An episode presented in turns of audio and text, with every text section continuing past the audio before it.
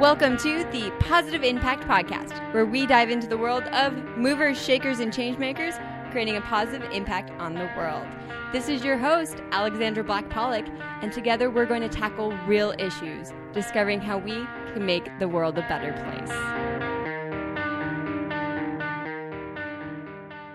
This week, we kicked off our month long Earth Day feature with Raj from 0%, where he was digging into his innovative app that is making it easier for restaurants to donate excess food to nonprofits in need. To really drive home the impact this food has in food deserts throughout Chicago, we have Robin Carroll, founder of iGrow Chicago, and Quentin Mables, executive assistant. Quentin and Mabel, thank you guys so much for joining me today. Thank Pleasure you. to be with you. Thanks for having us. For our listeners who haven't made it to that episode with Raj yet, can you guys describe this term food deserts? Um, probably there are two ways to describe it. One is it's a community in which probably getting any type of healthy foods, you have to go more than a few miles um, to even be able to get vegetables or fresh vegetables and fresh fruits and really decent food, period. Um, the other part, though, that we see is that it isn't so much even a food desert as it becomes a um, somewhat of a, an exposure desert. Since there are communities that haven't been exposed to a lot of vegetables, fruits, and healthy foods, even when exposed, um, it's a challenge because, it, right, you don't like eating things you've never eaten before. So there are two things that occur when you don't have access to healthy foods. All right. Now, what kind of role does these food does food play in a community, particularly these healthier foods, or just that exposure that you guys were describing? Uh, it plays it, it plays a, a, huge role in the um, community because, as Robin uh, alluded to, um, the exposure to good food um, is is really beneficial to a community that um, isn't used to having fresh vegetables or fresh food or even food for that matter. You know, so um, it's a huge deal that um, we was able to um, have the connection with zero percent and with the things and with the food they distribute distribute to us um, has made uh, has made it, it has made the community um, a, a healthier place so far. You know, with you guys doing the good work, so it's been good. We're in a community that probably is about forty percent, thirty-five to forty percent go to bed hungry at night. So we also see that what hunger does, right? We see what it does to brains and learning, but more than that, you also see the tipping point of violence. Now, um, let's dive into exactly where you guys are in Chicago. Located um 6402 South Honore, which is in the Englewood community, South Side based. When I was watching a video about your guys' organization, you were describing some of the challenges that this community had, particularly when you were trying to construct your peace home. You had to close week close construction for several weeks due to violence. What are some of the challenges that faces this community? Um, isolation, injustice, poverty, lack of good education. Actually, to that point, there is a new term too. Um, opportunity desert is being used a lot, and I think that's exactly what we actually see here in Englewood Is that it is an opportunity desert. There are not uh, the possibilities offered that there are in other communities. I think this is such a great transition into what you guys are doing with iGrow Chicago because you guys are focusing on creating opportunities, empowering, working on wellness, yes, even farming and yoga. What are some of the initiatives that you guys champion through your peace home? Well, we run three, we run four pillars consistently. We do yoga and mindfulness. We do that inside the house for the community and inside schools. We run an urban garden in which we use it more for teaching and for community activities as opposed to just growing food that we sell. It's really a teaching garden. We have um, holistic engagement in which we try to do a lot to bring everyone in the community together so that we know each other and we create a sense of belonging. And then we use art expression. So we try to do the things that have been known to help heal and give expression to the way in which you heal from trauma and violence. I love this focus on helping heal. And one of the things in your guys' descriptions you focus a lot was also creating opportunities for individuals to grow. Since you guys got the construction done and you have been implementing this peace house, what are some of the things that you guys have started to see in your community? Well, I will. I'm going to let Quentin speak to something that has occurred for him that became an opportunity that probably would not have been possible, and then I can tell you a few others that have happened to our community members. You want to tell about your shirt company? yes. So, um, I myself just started um my own T-shirt company. Congratulations! Is, yes, yes, thank you. With, a, with, an opportunity, as you um referred to, um, I just started my own T-shirt company, which is called EnglewoodPeace.com um, and it's a positive message and a message right now in our day and age is huge. Um, my first line of T-shirts is um, called "Bury Guns, Not People." 20, a quarter of the, a quarter of the proceeds will be donated back to iGrow Chicago.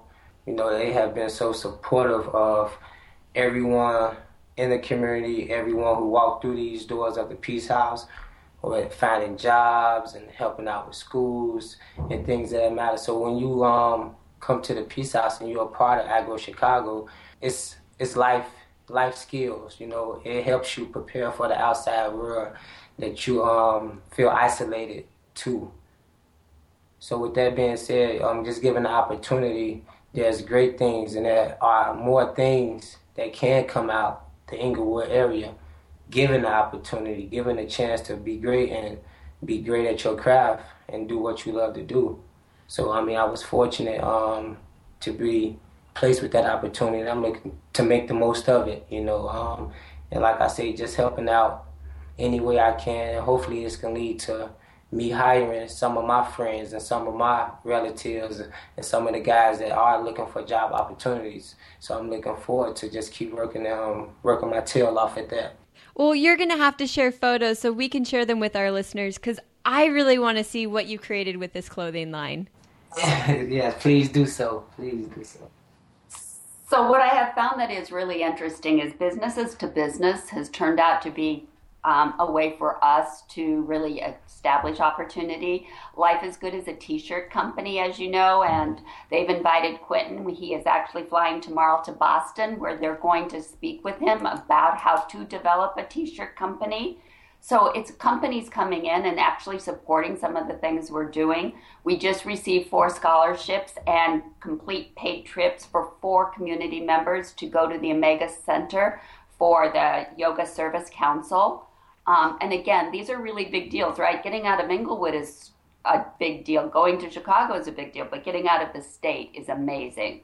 Um, and we just also had a young girl that was nominated in our Peace Circle, where she is going to be flying to Los Angeles now um, and leading peace circles in LA. These are opportunities that were never available and that companies are coming in and helping us provide. Oh, that is so exciting that focus on collaboration and that business to business, like you described. The businesses in your community must be really seeing the impact of your organization. Well, we don't have any businesses inside the community. That's, that's a lot of the issues. What's really supporting us is that um, businesses from the outside are looking in and saying, hey, I can make an impact like 0%. And when you do that and you reach out to us, then we are actually able to funnel that to the people that truly need it and who will be impacted by it. Oh, absolutely love that mission. And I'm so glad that you brought up 0% because I would love to talk about how this partnership is helping you guys better fulfill your mission. Well, again, I mentioned to you that, right, 35 to 40% of the community goes hungry. Um, there's our link cards here, our way in which a lot of people get food, run out towards the end of the month too. So there's always a place in here that there is not enough food and there's not enough good food. So as long as we have food in the house, anyone is allowed to come here and eat. Um, so you can come in the morning and get your cereals. You can come for lunch. Um, if we get a good delivery from 0% with a lot of sandwiches and salads, you know, people can come and get things that they can actually take home and use for their dinners. Um, Pizza has been pretty amazing for us. Um, and I always want to say too that it's really, although I understand it's about food, it's more about dignity, right? You can go home and you don't have to be hungry, um, and that changes how you feel about yourself. And I'm going to give one example because I thought it was pretty awesome. Is that we have a community member who was really short on cash during his daughter's birthday. And that day we received a huge shipment of pizza. And he was able to take all this pizza home for his daughter's birthday, which again makes him, right? Makes him a dad, makes him meaningful to his family. The makes- hero of the party. Absolutely. Right? So I think that it is actually comes down to more than food. It comes down to dignity and allowing people to feel connected back to the world and not isolated. Oh, again, love all the ways that you're tying this into the bigger picture of a lot of what you guys are focusing on is the empowerment, the overall wellness, and it's all, you know, to build that community. It is, right? I have a big statement that I use all the time, but Mother Teresa said, right, if there is no peace, it's because we forgot that we belong to each other. And I believe that's what's happened. I love how Mother Teresa keeps coming up on the show from people, you know, using her as a mentor to an inspiration to that amazing quote that I hadn't actually heard yet. So thank you for sharing that. You gave a couple of different examples of some food, and I'd love to talk about maybe the frequency of food shipments that come in. So we had pizza, we had cereal. What other types of food make it through your guys' doors?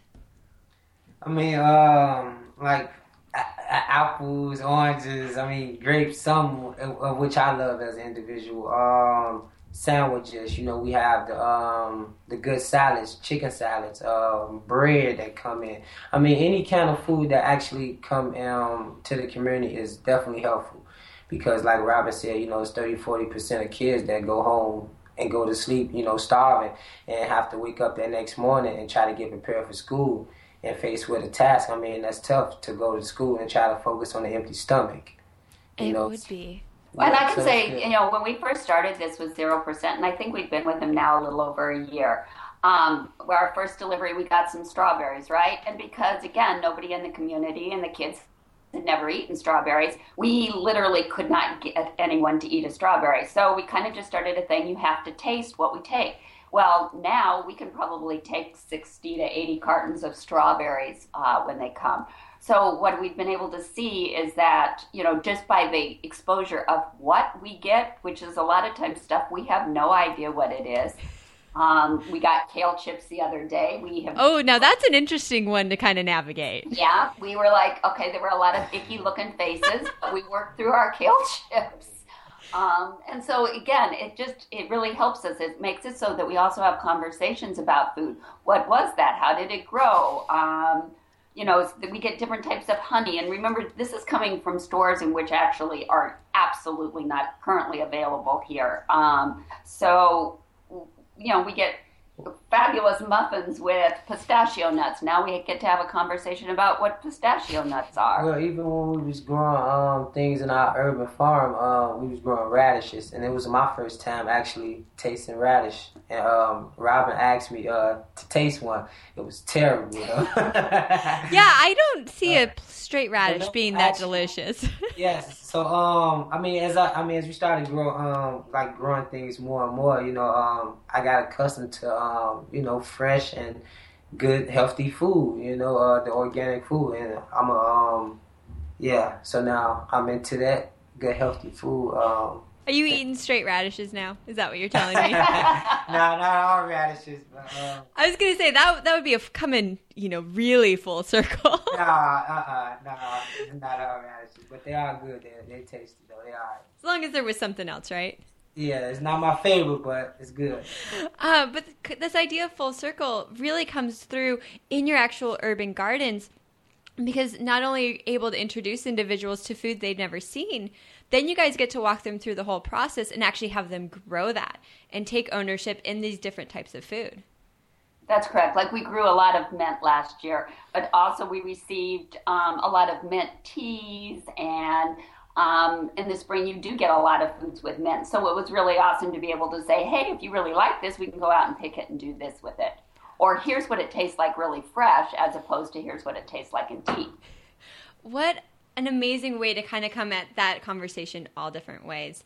Now, one of the other things Raj mentioned is that you guys actually have courses on how to cook and how to cr- use these foods in the home. Can you tell us about those?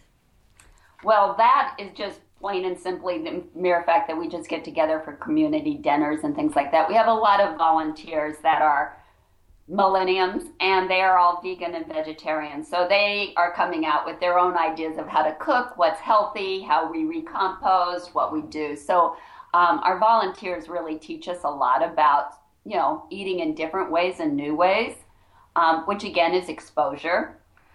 And then we do, since we do community dinners, we'll do a lot of cooking together. Um, actually, one of the things that was fabulous about 0% this year is we always do a Thanksgiving dinner, and we fed about 250 people this year.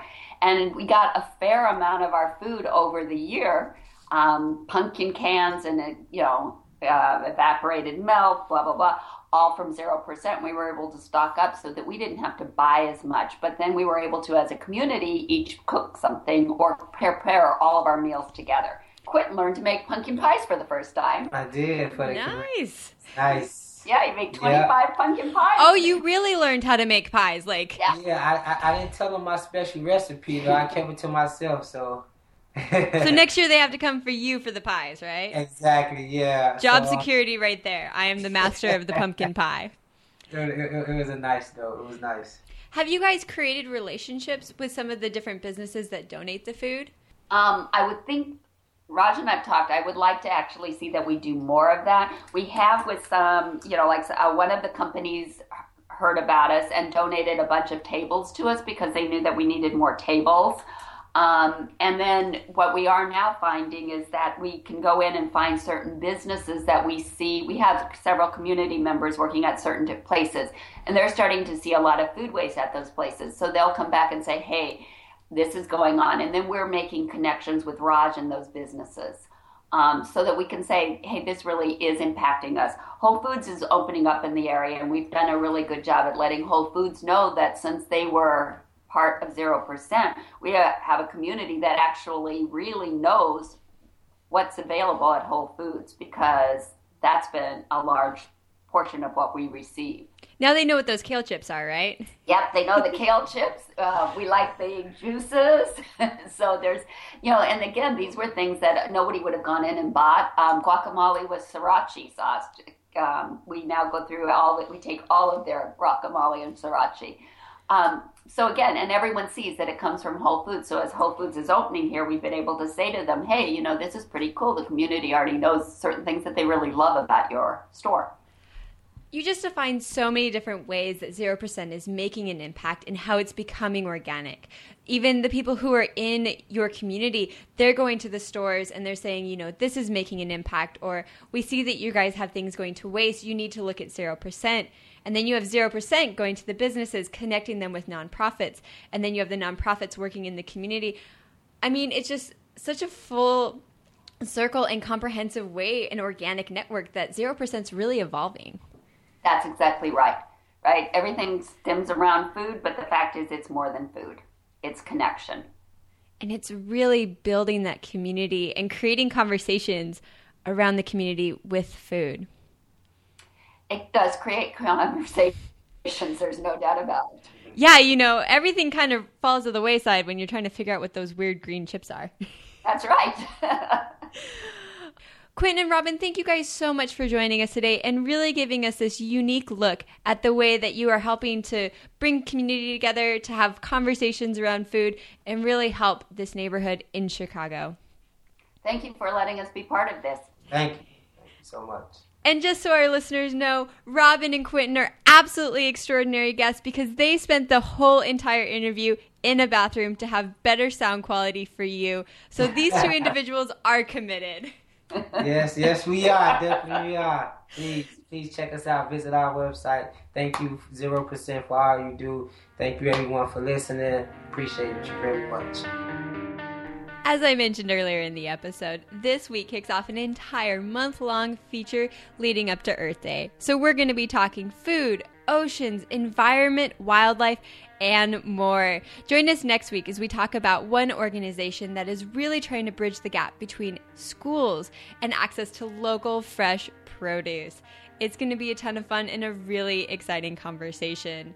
For all the resources mentioned today, including amazing photos of this social change clothing line and how this one nonprofit brings together communities around food, check out our show notes page at positiveimpactpodcast.com slash stories slash igrowchicago. If you guys are looking to change up the type of stories that come through your social feeds, then join our Facebook community at facebook.com slash groups slash positive impact community. Until next time, keep doing your part to make the world a better place.